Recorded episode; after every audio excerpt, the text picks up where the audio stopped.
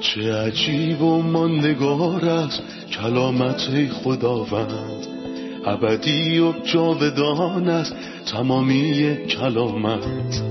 همچون نهری خروشان است بر قلب تشنه کلام تو برترین است تسلی قلب من.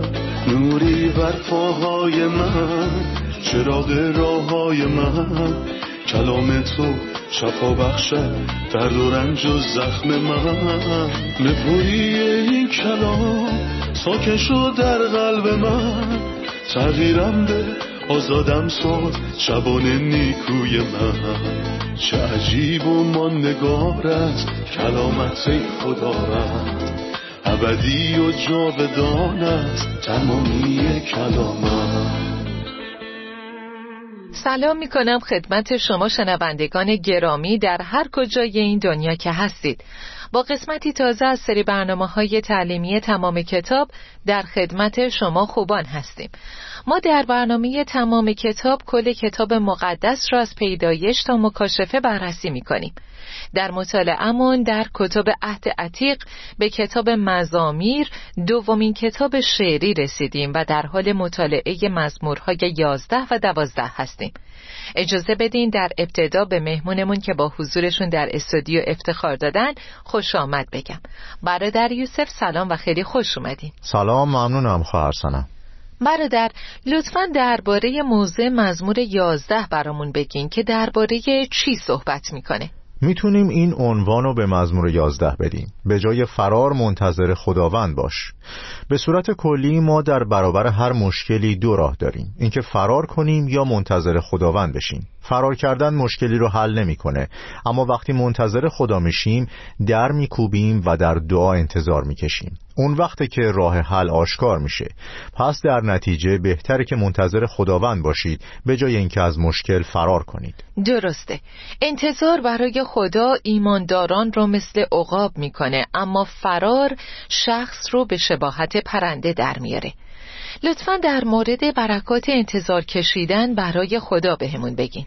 در اشعیا چهل کلام زیبایی گفته شده اما کسانی که برای کمک به خداوند توکل می کنند قبلش میگه حتی جوانان نیروی خود را از دست می‌دهند و مردان جوان از خستگی میافتند. چون هر چقدر توان طبیعی هم داشته باشید از بین خواهد رفت. هر چقدر ثروت داشته باشید از دست می‌دید. اما اگه به خداوند توکل کنید و با منبع اصلی ارتباط برقرار کنید با سرچشمه که نامحدوده اون وقت کسانی که برای کمک به خداوند توکل می‌کنند نیروی تازه مییابند. آنها مثل عقاب پرواز خواهند کرد و از دویدن خسته و از راه رفتن فرسوده نخواهند شد. درسته. با اجازتون مزمور یازده رو می‌خونم که میفرماید من به خداوند توکل دارم. چرا به من می‌گویید مانند پرنده به کوها فرار کن؟ زیرا شریران کمان به دست گرفته و تیر را به ذهن نهادند تا آن را در تاریکی به سوی نیکان پرتاب کنند. در زمانی که نیکی از بین رفته است نیکان چه می‌توانند بکنند؟ خداوند در معبد مقدس خیش است تخت خدا در آسمان استوار است او همه جا مراقب مردم است و هرچه می کنند می داند.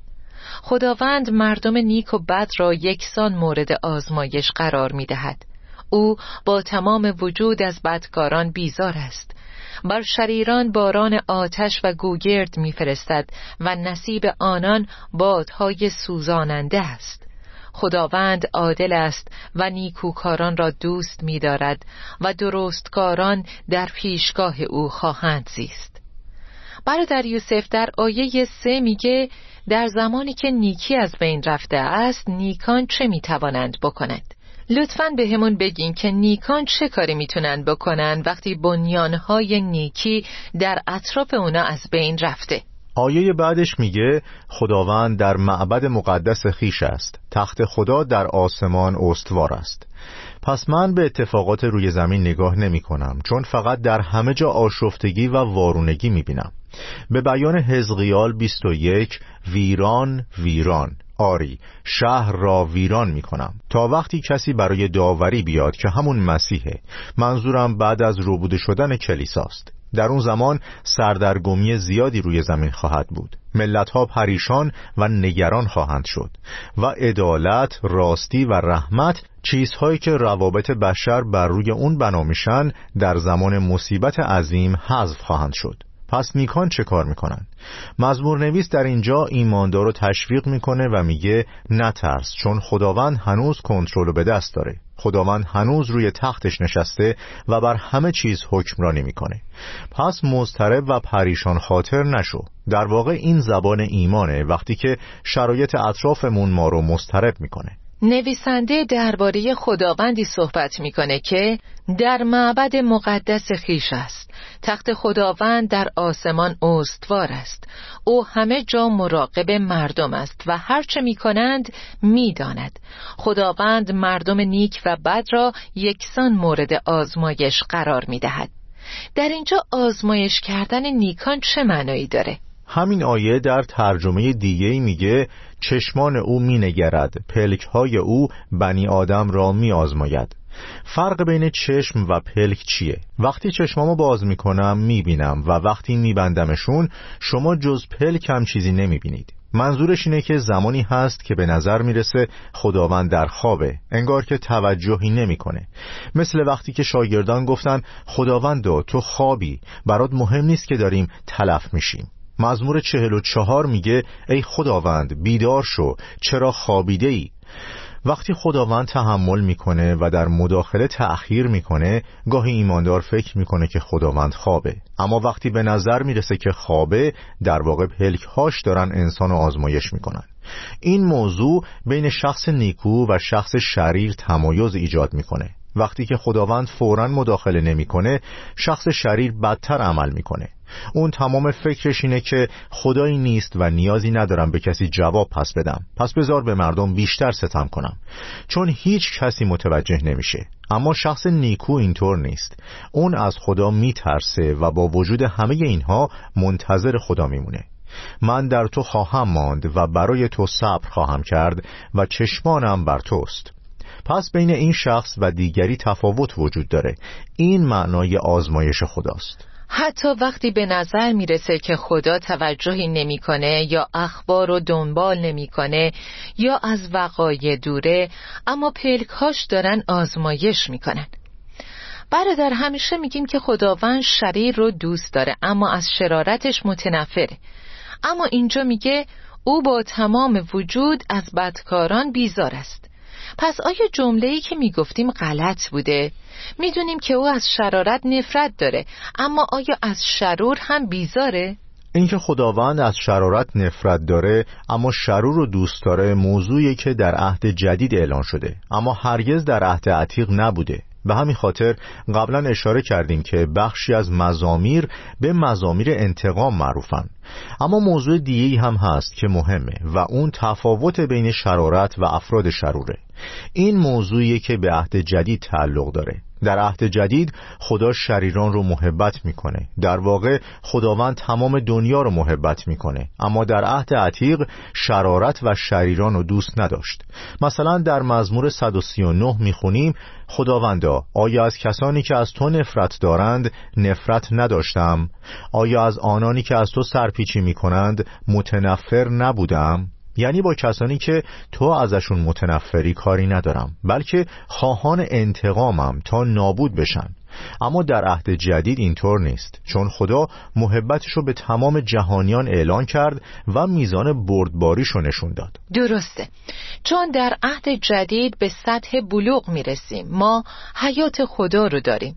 روح القدس در ما ساکنه و فکر و دیدگاه خدا رو نسبت به انسانها داریم. بله و همینطور مکاشفه خدا رو داریم. چون خدا آشکار کرده که جهانیان رو محبت کرده. پس من هم باید جهانیان رو محبت کنم.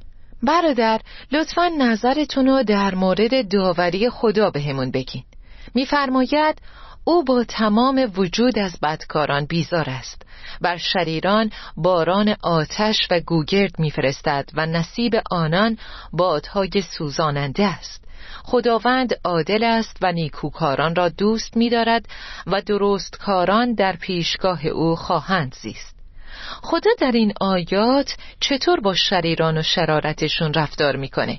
خب آیاتی که خوندین بلا فاصله داستان صدوم و اموره رو به ما یادآوری می‌کنه. اونها در نظر خدا شرید و گناهکار بودن. همونطور که در پیدایش سیزده به همون میگه مردم این شهر بسیار شریر بودند و به ضد خداوند گناه می‌کردند. خداوند بهاشون چیکار کرد؟ در آیه شش اومده بر شریران باران آتش و گوگرد میفرستد و نصیب آنان بادهای سوزاننده است. این اتفاق در گذشته افتاد و می‌دونیم که در آینده هم تکرار میشه. الان در زمان فیض به سر می‌بریم. اما بعد از تموم شدن دوران فیض آیا این آتش فرود میاد؟ بله آتش میاد و کل دنیا و زمین و تمام چیزهای روی زمین رو میسوزونه. زمین با هرچه در آن است زوب خواهد گشت. این داوری نهایی. اما امروز ما در جایگاه متمایزی هستیم چون خدا با رحمت و فیضش با انسانها رفتار می‌کنه. پس امروز چنین اتفاقی نمیافته. اما بعد از پایان دوران فیض اون آتش داوری نازل میشه. همونطور که در دوم تسالونیکیان یک میگه در روزی که عیسی خداوند در آتشی فروزان ظهور کند. به آنانی که خدا را نمی‌شناسند و انجیل خداوند ما عیسی را رد می کنند کیفر خواهد داد. همینطوره. اما امروزه گناه معروف مردم صدوم رو رسمی کردن و بعضی رهبران مذهبی اونو اینطور قلمداد می‌کنن که خب ما باید با این نوع افراد با ملایمت رفتار کنیم و اونها رو بپذیریم. ولی خدا اینو نپذیرفت. آیا کار خدا اشتباه بود که باران آتش و گوگرد بر مردم بدکار صدوم نازل کرد؟ آیا این یه افسانه است که انگار کسی می‌خواد بهاش ما رو فریب بده؟ نه واقعی بود. اونها بدکار و شرور بودن و خدا اونها رو با آتش سوزوند. درسته. آتش خشم خدا نازل شد و دو شهر صدوم و اموره رو به خاکستر تبدیل کرد. دقیقا. پس باید درک کنیم که رهبران مذهبی کسانی نیستند که تعیین کنند چی گناهه و چی گناه نیست. این کلام خداست که تعیین می‌کنه نه رهبران مذهبی. برادر می‌خوام در مورد عاقبت بدکاران و افراد نیکو صحبت کنیم. اینجا میگه که داوری نصیب اشخاص شروره. انگار که پیمانه اونها پر از آتش و گوگرد و بادهای سوزاننده شده. اما می‌خوام اینو مقایسه کنم با ایماندار مزمور 23 که پیمانش پره. نصیب مقدسین و نصیب کسانی که دارن هلاک میشن چیه؟ و عاملی که سرنوشت هر کدومشون رو مشخص می‌کنه چیه؟ در مزمور 16 میگه خداوندا تو همه چیز من هستی و آنچه را که نیاز دارم به من عطا کرده ای. همینطور مزمور 23 میگه و جام مرا لبریز میگردانی. در مزمور 11 درباره تفاوت بین افراد نیکو و بدکار به ما میگه. به آخرش دقت کنید. چی میگه؟ و درستکاران در پیشگاه او خواهند زیست. چه زمانی؟ بعد از پایان دوره ایمان. امروز ما در دوره ایمان زندگی می‌کنیم. خدا رو نمی‌بینیم. اما این دوره تموم میشه. بیدار میشیم و میگیم اما من روی تو را خواهم دید. چون خطایی مرتکب نشدم و چون برخیزم از دیدن روی تو شادمان خواهم شد. پس اینجا می‌بینیم چیزی که نصیب شیطان میشه خیلی وحشتناکه. یعنی آتش، گوگرد و فجایع. اما نصیب ایماندار چیه؟ و درستکاران در پیشگاه او خواهند زیست. بسیار خوب. بریم سراغ مزمور دوازده. برادر موضوع اصلی این مزمور چیه؟ لطفا خلاصه ای از اونو برامون بگین. اگه بخوام مقایسه کنم میگم کلام شریران و کلام خدا. در اولین بخش از آیه یک تا چهار کلام مردم رو می‌بینیم. اما در بخش پایانی از آیه شش تا پایان مزمور کلام خداوند رو می‌بینیم و می‌فهمیم چه تفاوت فاحشی وجود داره بین کلام دروغ که مردم به کار می‌برند و کلام خداوند که هیچ ناپاکی درونش نیست بلکه مانند نقره پاک و تصفیه شده است. درسته.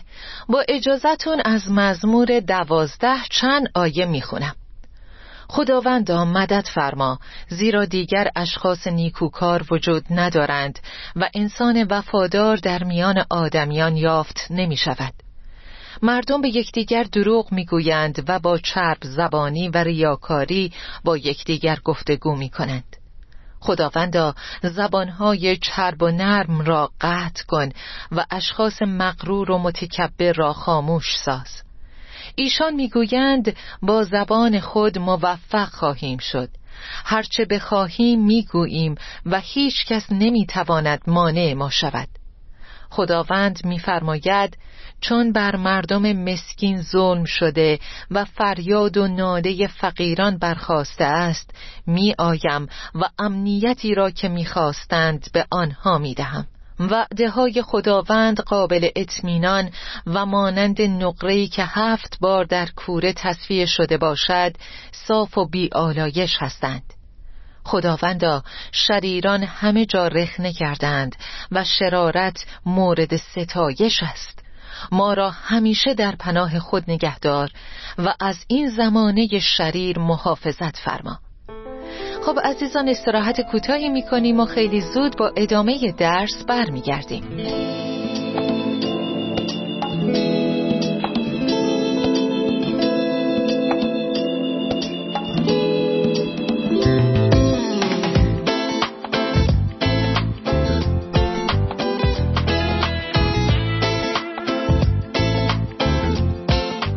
در یوسف آیه یک میگه زیرا دیگر اشخاص نیکوکار وجود ندارند و انسان وفادار در میان آدمیان یافت نمی شود لطفا برامون بگین که منظور از نیکوکاران چه کسانی هستند و اینکه انسان وفادار یافت نمیشه یعنی چی؟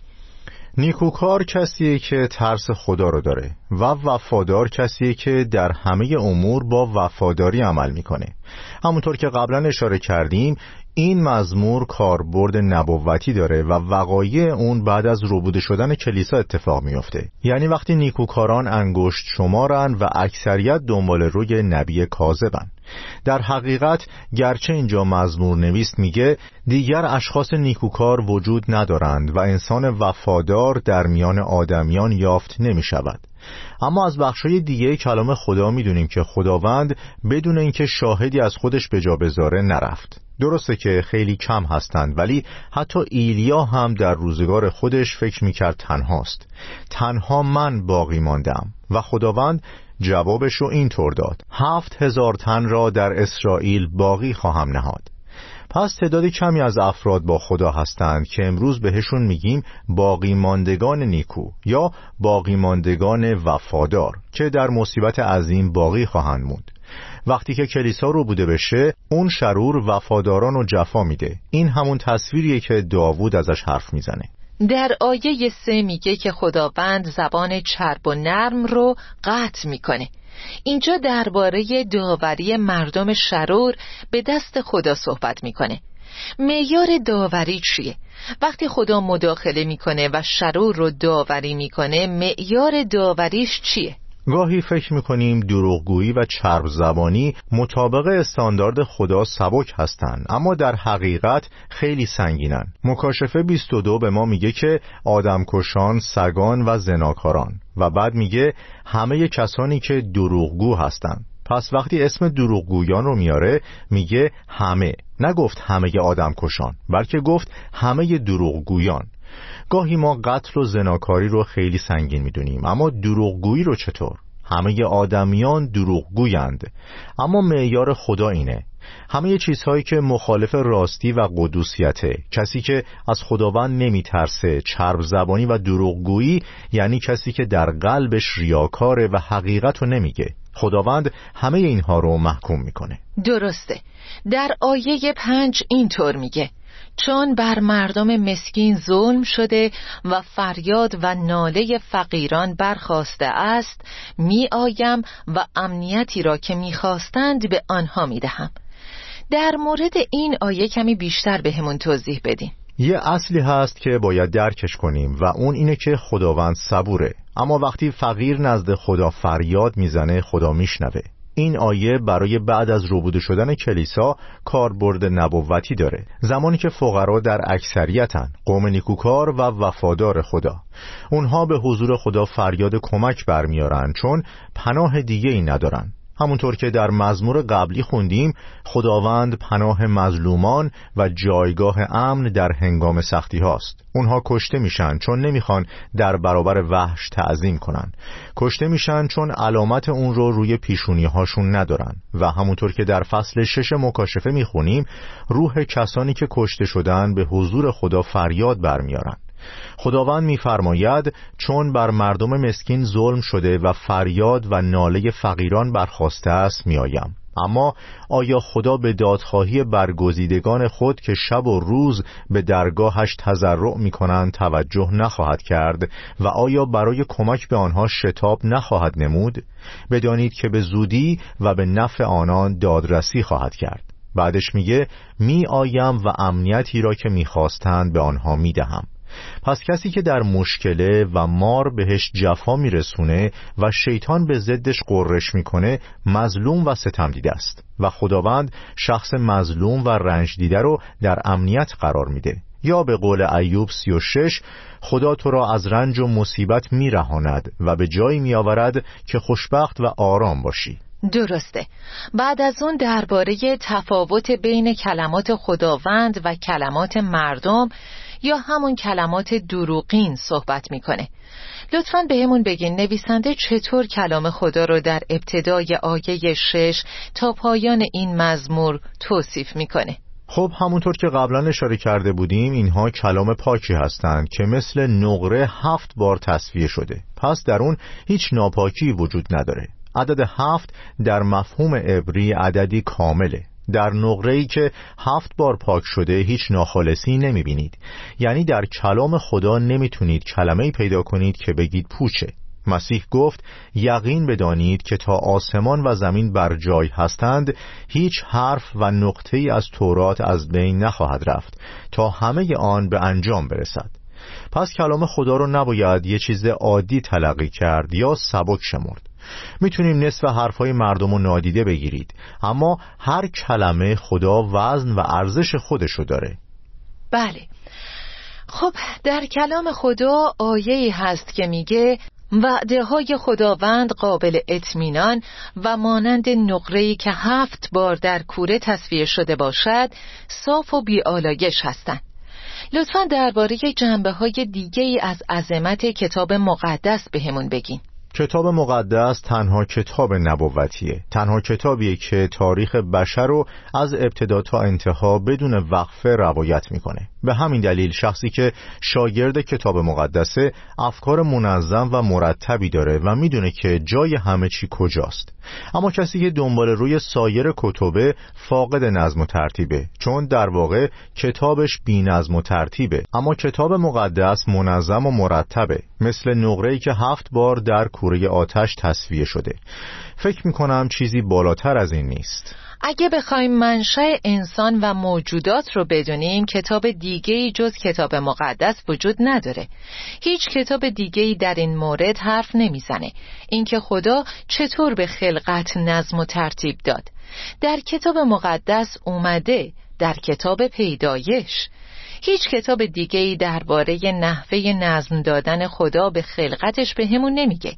اینکه خدا چطور نقشه نجات رو فراهم کرد در هیچ کتابی جز کتاب مقدس نیومده. بله دقیقا. می‌دونیم که چه زمانی چه اتفاقی افتاد. از خلقت آدم تا زمان اومدن مسیح بدون هیچ وقفه توضیح داده شده.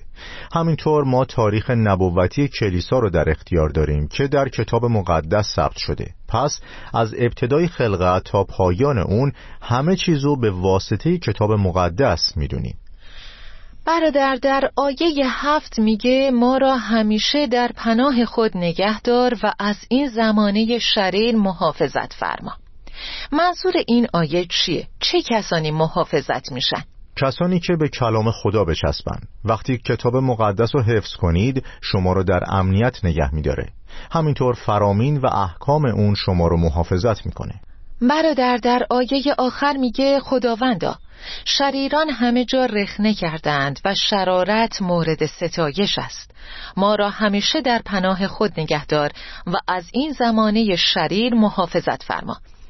لطفا در مورد کلمات شریران، شرارت و انسانها بیشتر برامون توضیح بدین. وقتی شرارت به اوج خودش برسه اون وقت شریران همه جا آزادانه پرسه می‌زنن و شرارت همه جا رو فرا می‌گیره و مطابق شرایط سردسته جنایتکاران بر منصب حکومت میشینه و همه جنایتکاران با اون همدست میشن.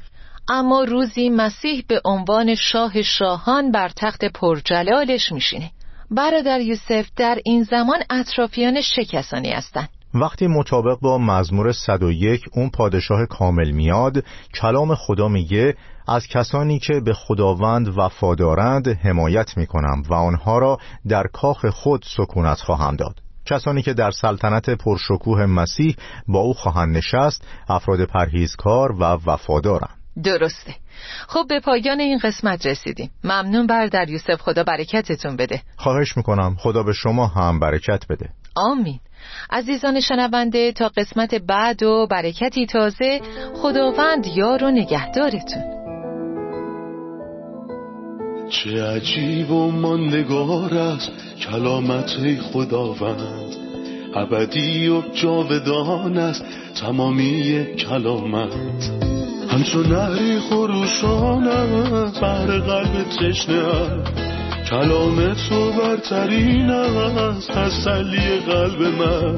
نوری بر پاهای من چراغ راه های من. کلام تو شفا بخشد درد و رنج و زخم من. نپوری این کلام ساکن شد در قلب من. تغییرم به آزادم ساد شبان نیکوی من. چه عجیب و ماندگار است کلامت خدا رد ابدی و جاودان است تمامی کلامت.